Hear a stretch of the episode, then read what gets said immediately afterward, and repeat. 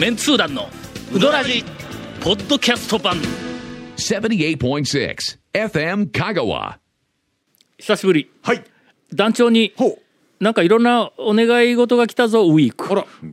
ちょっとどどうどういう？いやちょっと今ちょっとタイトル今一つだったようなうん気もまあまあでもしますがえお仕事関係で。この間この間はい。あの吉本からねお。ほうほうほう。あのマネジメントしてもらってる。はいはい。あのーネットで。吉本の若手芸人とか、はい。チャンネルとかなんかやってますね。やられてますね。うんうん。あの2番手さ二流三流芸人とか なんかまあまあその辺の人たちが割とあちょっと二流三流とあかんわの、まあえっとまだ表には出てないというかね若手のうん人たちは、うん。あのチャンネル自分の作ったり吉本のなんとかチャンネルっていうのでやってますね。その人たちの、はい。あなんやネットの中の YouTube かなんか、うん。なんか番組があるんかな？YouTube でチャンネルを個人番組でなくて、うん。吉本がなんか番組を作るんだって。っていうチャンネルを YouTube でやってたり持ってたりもしますね。うん。うん、ほんでそれにはい。あの出てくれって言われてほうほうほ9月の終わり頃にうどんはい。関連ほで僕とあと若手芸人とか、うん。えーまあ、えー売れない芸人。のなんかうどんに関するトークのコーナーをなんか20分ぐらい、えーなんかの大きな多分流れの番組の中で、チャンネル多分いろいろあ入れるんやろ。って料理のやつとかね、うん。吉本のなんか芸人さんとかの料理系のやつのチャンネルみたいなのとかいろいろ確かあったと思いますよ、プあのプラモデル作ってるチャンネルとかね。いろいろあったりはしますんで。ほんで、うん。どんなことを考えとんですか、はい言うてはいはいはい聞いたんや、まあ一応メールでの、はい。あのー、1回半年ぐらい前に、まあ、このご時世だったから、ズームでね、はいはいリモートズームか、はいはいはい。あれはズームか。ズームって言ってる気がしますね僕ら。ズーム。ズームはないわな ZOOM ね。ズーム、うん。ズーム。うんズームはいはい。ではい。あのーまあ吉本のはい。マネージャーと、はい。さらにその上のはい。偉い人が、えーっとなんかあの文化人タレントかなんかの,、のまあご挨拶も兼ねて、ズームではい。30分1時間といいろいろその、その人の情報をこう、入手してね、はいはいはい。ほんで向こうが、うん。なんか使えることないかな言うて企画をするっていうなのが一回あったんや、うんうんうんうんほんで、はい。俺もそんなズームなんかはいはい。やったことないし、やり方もわからんから言うて段取りをも全部聞いて、ほんでパソコンを開けて、ね、言われる通りにやったら、パッて向こうの人が映るんだ。パソコンの中に。そりゃそうですねほんでマネージャーと、それからその上司の人が、まあまあマネージャーはふざけた格好しとったけど、うん。上司の人はネクタイピシッ締めて、ほんで、はい。俺にまあ、はい。まあ言うてみたらインタビューなんか一体あんた何ができるんだとか、はい。ろいろこう言うてくるからまあいろいろこんなことやってます、あんなことやってますこれぐらいだってできます。でも散々説明をしてあったの、はい。あったのに、この間出演まあまあその番組に言うて「何するんですか?」っはい。て言うたらあのーこっちでうん。芸人がはい。うどんを作ると。向こうのん。スタジオなのかまあはいはいはい。はい個人宅なのかどどこかで。でそれについてうん。うまいうどんの作り方のん。指南をほう。メンツー団団長がしてほしほうほうほうほうほういつまり企画としては、はい。メンツー団団長が指南する、うんうまいうどんの作りはこれだっていうのを俺もう即座にはい「できません」って言ったわ。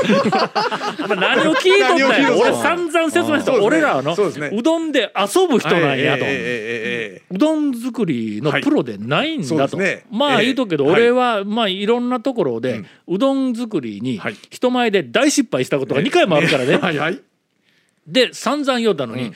まあ、そんな企画持ってきたから、はいはいはいはい。ちょっとできません言うて、でこうこうこれだったらできます言うて、メールで返事をしたら「はすすすすんませんでした」言うて、はいはいはい。あのなんかあの、ええ。とタオさんのことを全くこう、え勘違いをして、はいはいはい。うどんの職人だと思ってましたみたいなことを言うてくるはい。けん、えー違う企画になりました。はいはい。えー団長がえーおすすめするほまあ何でもランキングみたいなことになってまあ私の、まあ、好きなあうどん屋であったり、うん。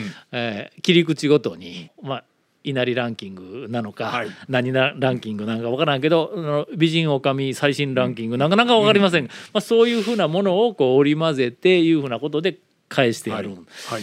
えーもし団長マニアの方がおられましたら、うーんと私妙なランキングをそこで発表する、えー可能性がありますといええ。う小ネタを一つ。はい。続メンツー団のウドラジーポッドキャスト版。ぽよよん。ウドラジでは皆さんからのお便りを大募集しています。FM 香川ホームページの番組メッセージフォームから送信してください。たくさんのメッセージお待ちしております言うてね。俺はもうとにかく、もう還暦を超えた後は、まあメディアとかなんかにはもう、まあ、ほとんど、ね。出ない、まあまあこっちも、まあ、ちょっと恥ずかしいから、あんまり出るつもりはないんやけども、まあ、向こうも、ん。いやもう使えんわ言うてまあ、両方ともがあんまりニーズがなかったから、もう全然と言っていいぐらい出てなかったんや、ほんなら、まあ、吉本からとそれが来た、すぐ、ほえー、と1週間ぐらい後に、はいえー花丸うどんさんから、はい。あのー花丸ファンブックっていうのを宝島社から出すあら。言うてあほんで、えーつきましてはあの讃岐うどん未来遺産プロジェクトの、まああの元締めはいなんで、はいうん。未来遺産プロジェクトのことについて登場してくれと、うん。ほんで喋ってくれと、はい。ほんでまあまあこれはあのなんとなくあー年いった私にまあまあふさわしい仕事みたいな、まあ地味な仕事やから。プロジェクトもまた触ってるし、うん。いいですなんかまあまあいきさつとかね、なぜこういうはこう過去のあのはい。編纂みたいなやつをうんこうあの始めたのかとかえー途中こんなことやっているとかこんな苦労があったとかまあまあ後の展望とかいうふうなのも含めてはい。あまあそれとりあえず語れるから言って「あ分かりました」と。ほんならえーっと宝島社の編集の人が、はい。まあ、取材に行きたいというんで、あまあ、高松でどこかで、はい。えーっとまあ、きちんとコロナ対策もしている、はい。ある、まあ、どこどこかではい打ち合わせをしようということになったんです。で、えーっと結果、あのクレメント。はいはい。ホテルの。はい。あの1階の奥のカフェ。みたいなところの、うんあのありますね。向こう側は総ガラス張りで、はいはい。港の方が見えるという、はい。まあ、かなりはい。おあの、うん。おしゃれな、うん。えースペースいいですね。あそこで午前10時うんに打ち合わせをするということになったんや。だから俺はとりあえずあのーまああのプロジェクトの内容について聞かれるんだったら丸腰でいけるわの、うんうん。何の準備もせんでも。まあな。まあまあ そうそうですねあーまあ丸腰で行くっていう感じはまあ君らの方が詳しいとまあまあ思うけど、丸腰というところにね。まあ要するに何の準備もなく、ええ。とりあえず行って、団長も丸腰の方に入ってくるって感じでですからね。名刺交換して、はいはい。聞かれたことに「はいはい」って答えとったらまあね。んま何にもあの問題ないから。特に用意する資料もその件に関しては何にもなないいですもんね。なんかまあねしようもないよ。りしようもないんでほんでまあとりあえず普段着で、まあ、これはちょっと 相手が分からんかったけど編集者だったらの。しかも宝島社って、うん。えーはいまあまあ。どちらかというとそんなにお堅くない出版社やからねえそこの編集者がファンブックを作るとなってくると、はい。はい。まあ少しこう、うん柔らかめのはいはい感じやから、なんとなく編集者あなあこういうことかな、というふうな感じでとりあえずえっと行ったわけですよ、うん。するとね俺あそこ駐車場地下の駐車場から上がって、クレメントの1階のあのフロアのフロントはい。はい。はい。はい。のところあたりから向こうを見たら、はい。6人。うんテーブルを合わせたと。6人。おおビジネスマンのような方が。固まっとんや。はい。でうわこれなんかなんか余計、あの介護かなん仕事ね。はいはいミニ介護みたいなこうしよるところがあるけん、あんまり大きな声で出せんなと思いながら、その編集者まあ一人か、うん。まあ、2人かいうふうなのをこう探しとったんやけど、おらんのよそれらしいのが、ほんならその6人の中の1人が「グループしかねはい。あこちらですタワさん」言うて手挙げたら、はい。あのあの今まで仕事でご一緒させていただいた、はい。あの花丸の西脇さん、女性の方やの。はいはい。えー、西脇さんも来たん？言うて、はい。やそれはまあまあね。宝島の編集の、まあ、ゾロッとした人が1人か2人来ると思うよってええ言うたら、花丸から3人。はい。編集が、はい。えっと2人、はい。カメラが1人、はい。ほんでネクタイしとる人まで。そうなんかあら6人中3人か4人かはいはい。ちゃんとした服が。ちゃんとしたはい。こっちは、ええまあふちゃんとざけた格好。ちゃんとしてない。で行っとるやん。はい。想定がそうですからねこっちはほんでとりあえず行って「うんええこんな大掛かりな取材だったんですか?」ええ言いながらとりあえず名刺交換をして席に着いたんや。ほんだら先方の人が「あのあタオさんすいません」とお話をお伺いする前にはい写真を撮らせていただいてよろしいですか?」えっって。そんな写真撮るなんか聞いてないしもうこんなふざけた格好できとんやけどって「いやまあそれもう十分ですから」はい。って言われてうほんでほんならまあ適当に喋れる時にパシパシと撮ってくださいって言うたら「いえそういうのではなくてあのできればちょっとタワさんあの窓際に立っていただいて、あの、はいはい。後ろ総ガラス張りの、ねあのね。おしゃれな窓あのガラあそこの、はい。こうなんか仕切りというか3みたいなある。のがあるやんか、はい。あそこのところに、多分ちょっと背中をそこに背中で持たれていただいて腕組みするなりなんとかで俺はジャニーズか言うて言うたほんで恥ずかしい格好をさせられていやいや。ほんなまだ10時ぐらいやったから他のお客さんが。まあ一人おるかおらんかぐらいだったんや、ほんだけん人が来る前に「早く取ってしまおう」言うて、ええほんで言われるままに、こうなんかのなんかあのポー洗剤用のポートレートみたいな感じの そうそうそうそう。ですよね。なんかあるやろ？なんかあのあいうこう総ガラス張りのなんか建物の内側のとこであのなんか柱か何かに背中をこう持たれて、向こう海ですしね。うんそうそうそうそう。う。んうん。うん。のバックで。多分、来られる前に、うん。あの写真どこで撮るっていうのもちゃんと話し合った末そこにもなってあるから。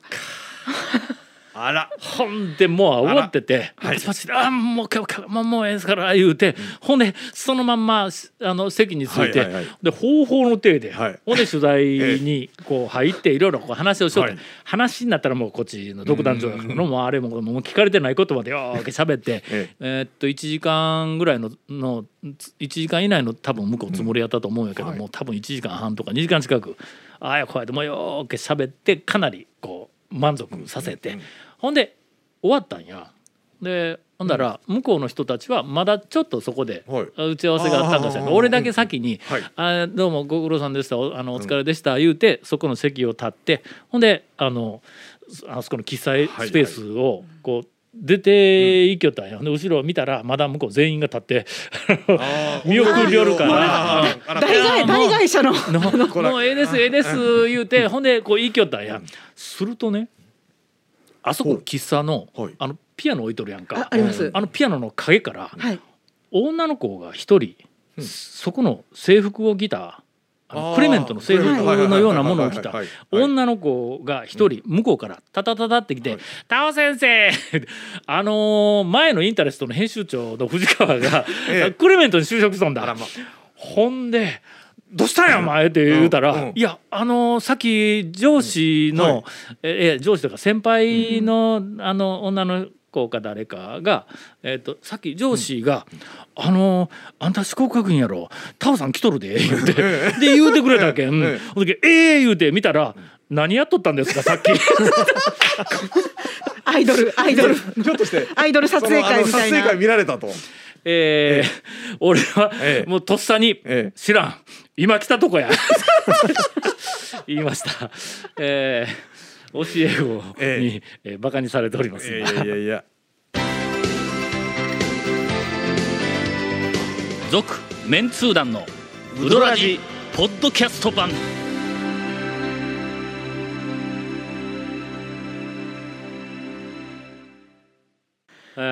エンディング眺めって言われたけん、しょうもない話でうどんのネタがないやないかという、はいはい。はいお怒りのディレクターのええええそうですね。ま期待に応えましたよ。さっきのあの花丸、プレゼンツの、えっ、と讃岐うどん、うん。未来さんはい。プロジェクト、あはい。